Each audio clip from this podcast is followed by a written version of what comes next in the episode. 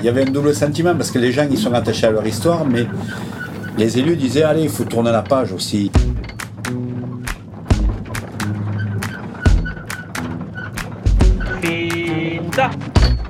1er juillet 2001, silence assourdissant dans le bassin. La dernière mine a définitivement baissé le rideau. Plus grand site minier à découvert de France, cité en exemple dans toute l'Europe, avec 1 km de circonférence et 200 mètres de profondeur, la découverte aura fonctionné à plein régime pendant 173 ans, jusqu'à la programmation progressive de l'arrêt de son exploitation. Quelques mois plus tard, en décembre 2001, c'est la centrale électrique de Panchaud qui suivra. Dans le bassin, on avait beau voir approcher l'échéance, l'amertume reste grande. Vingt ans après, les yeux tournés vers le passé, elle l'est encore. 2001 sera à jamais le point final de l'activité minière en Aveyron. Petit à petit, le paysage s'est transformé, apprenant à vivre avec ses cicatrices physiques et mémorielles, autrement plus profondes. La découverte est devenue un lac artificiel, un lieu que se sont réappropriés les deux casevillois. On y tire les feux d'artifice. Dans ce qu'il reste du patrimoine industriel, l'association de sauvegarde a ouvert son musée, accueille les concerts de mines de jazz. Les façades de la ville, quant à elles, se sont habillées de couleurs grâce au festival de graffiti Murmure depuis quelques années. Comme autant d'initiatives pour apaiser un passé qui passe mal, apprendre à vivre avec et, mieux, en être fier. Alors même que la mémoire vivante se distend, c'est l'objet de ce troisième et dernier épisode de Mine de Rien, la vie d'après et la transmission de ce pan d'histoire aux jeunes générations. Qu'en sait-on aujourd'hui Que veut-on en garder Et comment faire vivre cette mémoire? On nous dit très rapidement. Et des fois même, euh, non mais la mémoire euh, collective n'est pas juste non plus. Ah mais non, souvent la, la, mémoire euh, collective déforme la réalité. C'est reconnu, oui, mais ça c'est reconnu. C'est-à-dire, euh, tu sais, à force de, de, dire des choses, euh, on les répète et on en fait des vérités mm. historiques et souvent c'est complètement éloigné de la réalité, tu vois. On retourne au musée du patrimoine industriel à Decazeville pour débuter ce nouvel épisode.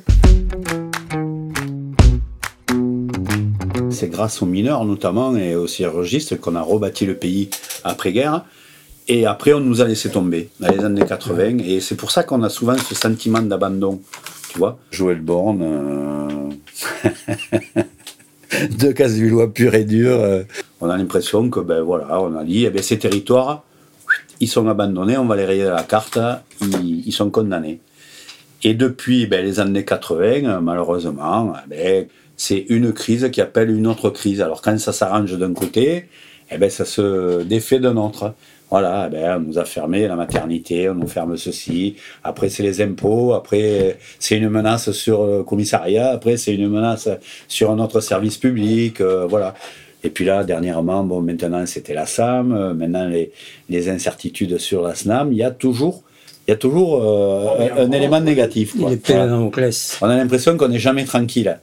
Et c'est pour ça que de temps en temps, on, est un peu révolté, quoi. tu vois, les, gens du bassin, euh, on, est, hein, on est un peu en colère, quoi, parce qu'on se dit, mais merde, qu'est-ce qu'on a fait, quoi, pour mériter ça? Alors qu'en fait, on a participé, enfin, quand je dis on, les, les, ouvriers et les mineurs du bassin, ils ont participé massivement à la reconstruction du pays c'était quand même l'un des plus grands centres sidérurgiques de France. Voilà. Et eh oui. Et voilà, il y avait des milliers et des milliers d'ouvriers, et petit à petit, ben voilà, aujourd'hui, on en est où on en est. Est-ce que tu as ressenti avec les gens que, que tu as rencontrés que c'est une histoire qui passe de génération en génération? Et si oui, comment est-ce qu'elle est transmise?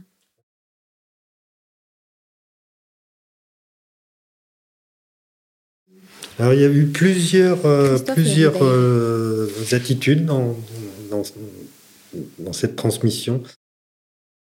Il y a des gens qui, qui, au contraire, où il y a eu un blocage complet. Euh, je, je, revois une dame qui me dit, ben moi, mon père, dès l'instant où tout ça a été fini, c'était terminé, on n'en parle plus ni de la grève, ni de la mine. C'est terminé, maintenant vous faites des études, euh, vous obtenez un beau métier, vous faites autre chose, mais euh, on n'en parle plus, terminé. Et d'ailleurs, cette dame qui était petite à l'époque, quelques années plus tard, est allée au siège de la CGT, me racontait ça, et elle a demandé à voir tous les articles, et, elle s'est fait un cahier d'écolier, d'écolière, où elle a retracé toute l'histoire de la grève. Elle me l'a montré, elle l'a toujours. C'est très, très touchant de, voir ce travail de jeune fille 55 ans plus tard. Et alors d'autres personnes, au contraire, en ont, parlé beaucoup plus librement. Euh, euh, mais petit à petit, il y a quand même une chape de plomb qui s'est instaurée. Euh, alors pour ceux qui sont les, descendants des, grévistes, ils sont, il y, a, quand même de la mémoire qui a été transmise.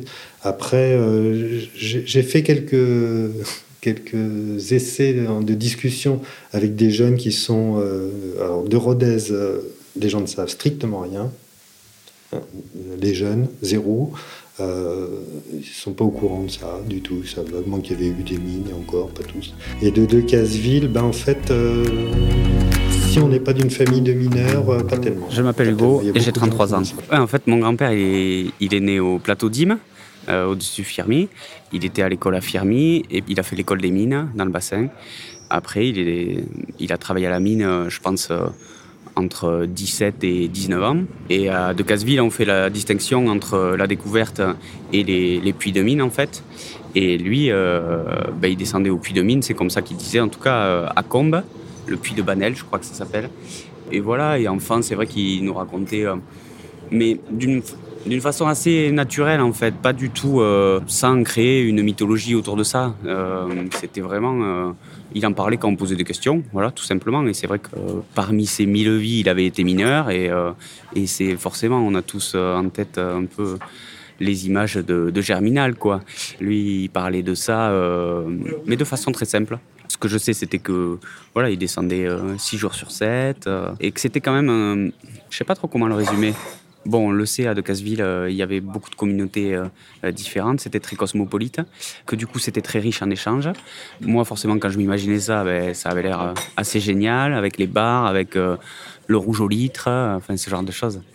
Et, et après, lui, bon, il, décrivait quand même les ascenseurs vraiment rustiques qui mettent un peu la peur au ventre, quoi. Et le fait de passer sa journée quand même en gros dans des grottes, quoi, où tu vois rien, avec du risque. Euh, il parlait de la fraternité qu'on peut avoir en fait euh, sous sol, quoi.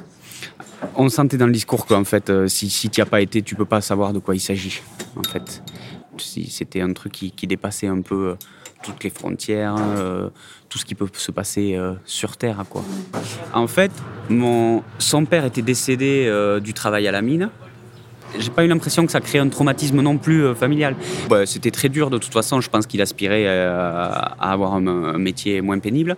Je pense que ça y a permis effectivement euh, bah, de sortir du bassin. Voilà, c'était pas une fin en soi. Je pense qu'il voulait rester dans le coin. Il a rencontré ma grand-mère qui était de Méran. Elle voulait passer son concours infirmier. Il l'a passé avec elle il l'a eu et ils ont été tous les deux infirmiers à Quessiol. Est-ce que ça correspond à une période où ça commençait déjà à avoir besoin moins de monde à la mine ou quoi? Je sais pas. On peut trouver. Il est de 36. Donc, euh, dans l'immédiat après Ah oui, 55. Ouais. Enfin, tu vois, c'était pas son projet de vie d'être mineur, je pense pas. Il a fait l'école des mines parce que euh, il y avait ça sur le bassin, ça embauchait, et voilà. Et très vite, euh, je sais que par contre, euh, voilà, il y avait une notion de risque hein, avec les coups de grisou, qui savait que c'était dangereux, voilà, et qui a fait 3-4 ans, et que après, voilà, dès qu'il a pu. Et il en parlait sans nostalgie, et puis, euh, et puis ces ils sont restés. Euh, comme quand on y va, voilà, on voit des choses. et ça fait partie de l'histoire de Decazeville en plus. Et donc, euh, moi, ça m'intéressait énormément. L'histoire de Decazeville que je connais, c'est plus celle de, de Decazeville industrielle, dans les années qui ont suivi. Par contre, je me rappelle très bien de euh, ouais quand j'étais quand j'étais jeune, on avait été voir euh, des spectacles de rue à Decazes euh, sur. En fait, il y avait le, spectacle de rue, la compagnie de théâtre de rue Général Electric, qui était venue à Decazeville pour célébrer un anniversaire industriel avec des reconstitutions. Et donc, ils avaient fait un spectacle de rue autour de ça avec les habitants de Decazes. Mais je sais pas, je devais avoir 10-12 ans. Et, et voilà, ça c'était fort, tu vois, pour le coup. Parce que là, il y avait des mineurs, un tracteur ça a évoqué toute cette histoire. Bon, moi, voilà, j'ai plus grandi sur euh, la ville de Decazeville qui, euh, petit à petit, euh, perd de sa superbe et qui s'est construit sur le fait que, voilà, avant, avant, il y avait les mines et après, il y a eu de l'industrie et puis, voilà, ça, ça, ça, périclite un peu. En plus, j'ai fait partie d'un groupe de musique qui était originaire de Decazeville. Donc, très vite, en plus, en arrivant là-bas, enfin, en faisant partie du groupe, on me disait Ah, mais t'es de Rhodes. Il y avait encore ce truc euh, cul blanc, euh, cul rouge. Bon, et moi, c'était facile de détendre tout le monde en disant que mon grand-père avait été mineur à la mine et que voilà, je savais à peu près de quoi ça parlait. Mais c'était vachement intéressant dans euh, justement l'histoire de Decazeville et le rapport au rock, les bars de Decazeville avec les jukebox. Oh, bah, le rock, c'est la musique des prolos. Ouais, ouais. ouais. Ah ouais, ouais. Et c'est plus de mythologie-là, moi, qui me parle, que vraiment la mine. Euh, voilà, même si c'est toujours en toile de fond quand on va à Casville. Et le Ben, notamment, le chanteur des ennuis, il t'en parle euh, euh, de façon assez crue, en fait. voilà, où lui, il, dit que les nostalgiques, en gros, c'est souvent les estites qui n'ont pas, pas été sous la mine, quoi. Et et moi, si tu me demandes qu'est-ce qui est bien aujourd'hui, je le vois avec mon prisme un peu culturel, c'est sûr. Euh, donc je peux pas tout te résumer. Mais euh, le festival Mine de Jazz, par exemple, euh, je trouve que c'est quand même fabuleux. Quand ils ont fait le festival de Graff, la Murmure, ça avait impulsé une nouvelle dynamique, je trouvais. Et, c'est vrai que les gens descendaient à Decazeville. Euh, vu que c'était de qualité, ils revenaient, ils disaient ouais mais c'est super, il faut y aller. Enfin voilà, et ça avait vraiment créé un truc. En plus, euh, ben, c'était sur l'architecture, donc vraiment tu te baladais euh, dans la ville, euh, tu la découvrais différemment. D'un coup, de Causeville devenait une destination touristique, quoi. C'est quand même fabuleux. Est-ce qu'il y a eu un moment où cette histoire et cette mémoire, on l'a mise un peu sous le tapis aussi? Mise sous le tapis, pas vraiment. Disons que le moment de la reconversion où on parlait beaucoup de recréer des activités.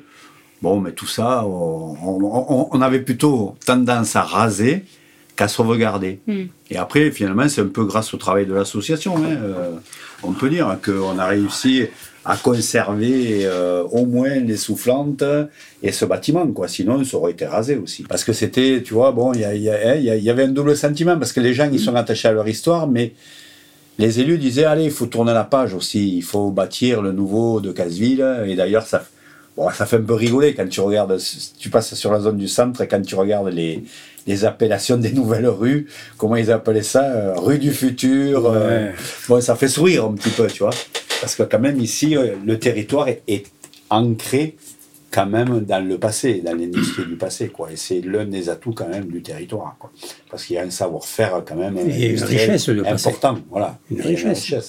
Eh, la sidérurgie moderne, elle est née ici à Casville. La sidérurgie moderne en France. Eh, c'est vrai, mais ça, euh, c'est pas une question de nostalgie.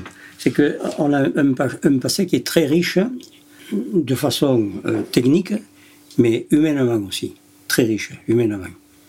Euh, L'humain, après, a, eu une place ici euh, qui, qui, était vraiment. Euh, ce qui a fait qu'on euh, on a eu tout un tas d'organisations ou de clubs, etc., qui, ont toujours été à un bon niveau parce que.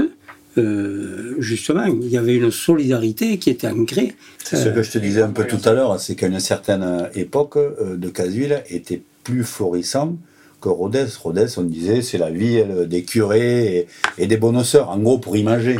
Et puis, ah, mais c'était ça, c'était le, le n'a pas pris le bon virage. Alors, c'est vrai que ce qu'on disait tout à l'heure, peut-être à l'époque de Ramadier, on aurait pu attendre autre chose que ce qu'il a fait pour la ville. Alors là, il y a tout un débat, là, les avis sont très partagés.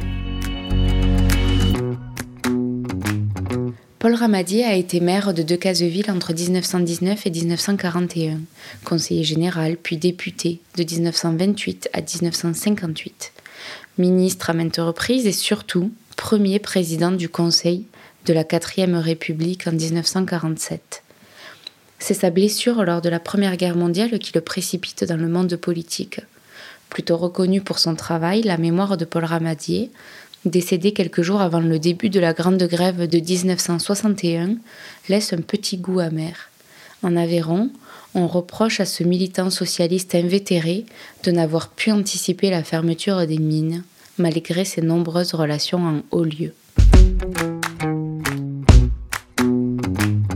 Mais peut-être que ce qu'il a manqué ici, souvent, c'est qu'on avait l'industrie, mais euh, on n'a pas su diversifier l'activité. Voilà. Et peut-être qu'il aurait fallu euh, créer un peu plus de petites entreprises, s'ouvrir sur l'artisanat, tu vois, sur développer le commerce, développer le secteur administratif, et ça, on ne l'a pas fait. On est resté sur un peu la mono-industrie, et c'est ce qui nous a, ce qui nous a crevé. Quoi. Et là, euh, donc avec les scolaires que vous, que vous accueillez, qu'est-ce qu'ils en savent de cette histoire quand ils arrivent? Hey. Hey. J'ai passé deux heures à leur expliquer. Bon, tous n'étaient pas intéressés. Hein. Qu'est-ce que vous avez envie qu'ils en retiennent si le, quand ils repartent d'ici? Ben, euh, il y a une histoire. L'histoire, euh, c'est le vécu. Moi, c'est ce que je, je, j'essaie de faire comprendre aux curistes. Pendant huit ans, j'ai fait conférence aux curistes à Cansac. Alors, mm-hmm. et oh, cet habitat, ce machin, truc là. Ben oui, cet habitat, mais j'ai dit, attendez, remettez-vous dans le contexte. Il y a eu un essor industriel qui est parti à une vitesse grand V. il y a eu jusque 17 au fourneau quand même ici sur le bassin. Hein. Et je dit, on a construit, on a construit, on a construit, on a construit, vite, vite, vite. Il fallait construire vite, vite, vite, pour que loger les gens, les gens qui venaient, et la main d'œuvre qui venait. Seulement, le premier qui a fait une maison, il en fait quatre murs. Le suivant, il n'en fait que trois, et ainsi de suite. C'est ça. Donc vous, finalement, ça fait 20 ans que cette histoire, vous la racontez euh, toutes les semaines. Ouais, ouais. Ouais, alors, à force, on la connaît par cœur. On s'en lasse pas On s'en lasse pas. Pourquoi c'est important de la transmettre, cette histoire? Mais Pour pas l'oublier, pour pas que les gens, les, les, les gens oublient, moi je pense. Joël Borne. Et oui, oui, oui, je suis né à Decazeville, donc en 1960. Moi, je n'étais pas un fils d'ouvrier, hein, puisque mon papa était agent de police. Et euh, ma maman, à l'époque, euh, ne travaillait pas. Et euh, mon père était quand même très impliqué dans la vie associative euh, de la ville. Euh, il avait un contact avec les gens, avec la population. Mes, mes, véritables souvenirs, en fait, je me suis intéressé un petit peu à l'activité industrielle de la ville quand j'ai commencé à travailler professionnellement, puisque je suis rentré au journal Midi Moi, j'avais 18 ans et demi. Et donc j'étais en prise directe avec, euh, à l'époque, euh, ben, le conflit euh, lié à la fermeture de la sidérurgie. Mais avant, je veux dire, moi, j'avais pas, j'avais pas de, de, de, prise directe. à l'école, sinon, ben, j'étais avec beaucoup de fils d'ouvriers, beaucoup de, fils de, mineurs, et beaucoup, j'avais beaucoup de camarades qui étaient de, nationalité étrangère moment, de Casville, il y avait eu, il y avait 31 nationalités différentes. Ça fait que ben moi, à l'école, j'étais avec euh, beaucoup de descendants de, Polonais, d'Arméniens, d'Espagnols, de Portugais, voilà. Et tout se passait très bien, quoi, finalement. Et on faisait pas non plus de différence entre ben, les fils d'ouvriers et, les autres, quoi. Voilà. On se posait même pas la question. Ça se passait bien, l'intégration se faisait un petit peu aussi par le travail, quoi. Voilà, puisque les gens qui se retrouvaient ben, au fond de la mine, ils faisaient tous la même chose. Et là, peu importe la nationalité, que tu sois français, espagnol euh, ou polonais. Et est-ce que tu te souviens d'ambiance particulière dans la ville? Oui, alors l'ambiance, moi je me souviens quand j'étais gamin, c'était une ambiance très populaire.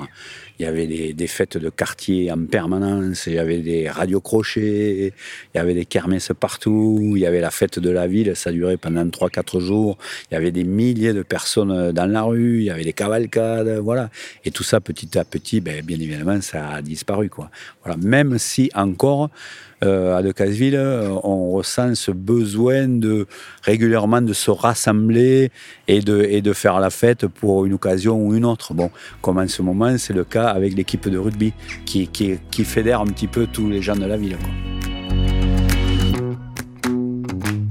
Et oui, oui. Et là, alors je, je deviens journaliste un, peu par hasard.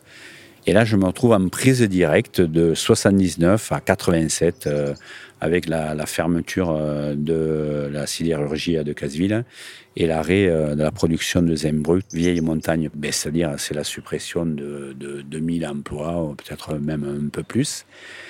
Et là, pendant ben, huit ans, ça a été une succession de, conflits, de manifestations, de grèves, de grèves de la faim. Euh, je pense que j'ai passé 80% de mon temps professionnel à courir l'actualité euh, sociale, qui était intense à l'époque. On ne peut pas se rendre compte. Et c'est vrai qu'aujourd'hui, euh, ben, finalement, quoi, 40 ans plus tard, de se retrouver sur le site ou quand on parcourt le site à la découverte, de voir qu'il n'y a plus cette activité humaine, quelque part, ça fait, ça fait, ça fait un peu drôle, quoi.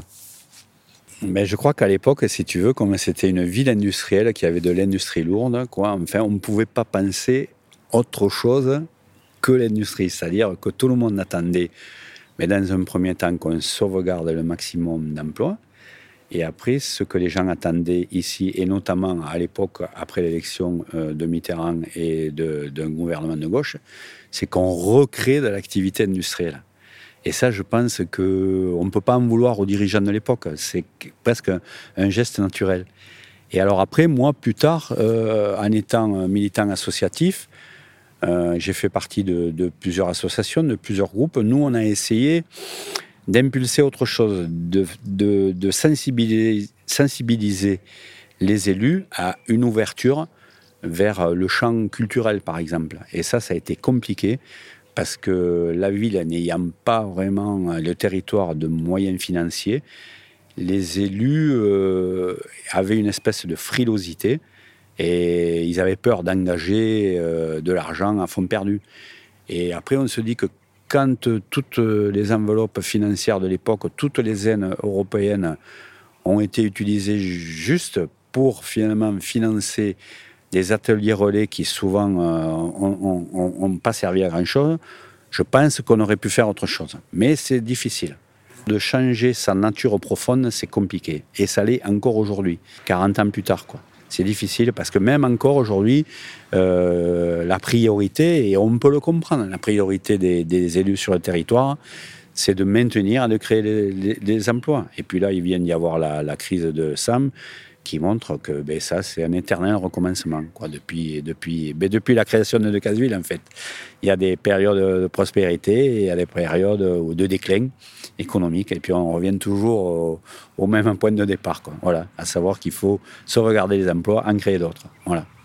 L'industrie, l'industrie, la grosse industrie qu'on a connue ici, quand même, laisse de profondes cicatrices, quoi. Mais tous les territoires euh, industriels euh, français, ont ce sentiment euh, d'avoir été à un moment abandonné par euh, la force publique. De Casuel a beaucoup donné, mais avec ça, on lui reprend en permanence. Et ça, les gens euh, ont du mal à, l'intégrer. Et ça fait que tous, on a une espèce de colère intérieure. Quoi. Parce que quand l'emploi disparaît de façon massive, il y a aussi une perte démographique, mais il y a eu un appauvrissement aussi des populations. Quoi. Et donc, mine de rien, quand même, depuis 30 euh, ans, il y a une paupérisation de la population du bassin. Mm. Voilà. Et ça, c'est difficile euh, de lutter contre ça. Quoi. Ça fait un demi-siècle que de Caseville et le bassin est un chantier permanent. Et il faut se dire qu'encore, je pense qu'il y en a peut-être pour euh, un bon demi-siècle supplémentaire pour effacer toutes ces, ces, traces qui ont profondément marqué le paysage et qu'il n'est pas forcément question de tout effacer pour le coup. Ah non, non. Par contre, c'est vrai que euh, il, faut, il, faut, il faut garder des, des, lieux de mémoire, il faut garder euh, une partie de notre patrimoine, parce que ça fait euh, partie de notre histoire. On a une image toujours très profondément négative. C'est-à-dire quand les gens ils mettent les pieds à de Casville qu'ils ne connaissent pas, ils ont l'impression que voilà, ils vont tomber euh, dans un désert ou une espèce de no man's land euh, où tous les gens, euh, voilà, enfin bon. Non, non, ça, c'est, ça, fait partie, oui, mais malheureusement. Et, moi, j'essaie depuis des années à lutter contre ça. Et quand les gens viennent de l'extérieur, souvent ils ont un autre regard. Ils disent Ah ben non, mais finalement, quand même, de Calville, c'est pas l'image qu'on nous a décrit. Et puis il y a autre chose, c'est que euh, il y a le territoire tel qu'il est physiquement. Euh, il a été marqué par l'industrie. Mais il y a aussi et surtout ce qui ressort, il y a une grande richesse humaine. Parce que euh, De Casville s'est constitué avec des gens venant de différents horizons et il y a une grande richesse humaine, culturelle. Voilà. Et il y a aussi, après, euh, des atouts, il y a un savoir-faire industriel, et ça, il faut le mettre, euh, faut le mettre en avant. Quoi. Mm. Et souvent, les gens disent Ah, mais quand même, de Casville, c'est à part du reste du monde. Quoi. Vous avez une solidarité, c'est une grande famille, voilà, tout le monde se connaît. Alors, ça aussi, hein, ça fait partie, bon, c'est un peu euh, une image, mais cette, cette, richesse humaine, est quand même, et fait partie des principaux atouts du territoire c'est la fin de ce troisième et dernier épisode consacré à l'histoire du bassin minier de Decazeville. Vous pouvez réécouter l'ensemble de cette série et les premiers épisodes sur le site www.fintapodcast.fr. Vous y trouverez également tous les précédents podcasts de Finta. Pour échanger, me faire part de vos remarques, de vos retours, de vos suggestions, on se retrouve sur Facebook, Instagram ou LinkedIn. Et n'oubliez pas, si vous aimez Finta, dites-le. Autour de vous, c'est le meilleur soutien que vous puissiez apporter pour que le podcast continue son bonhomme de chemin. À très vite.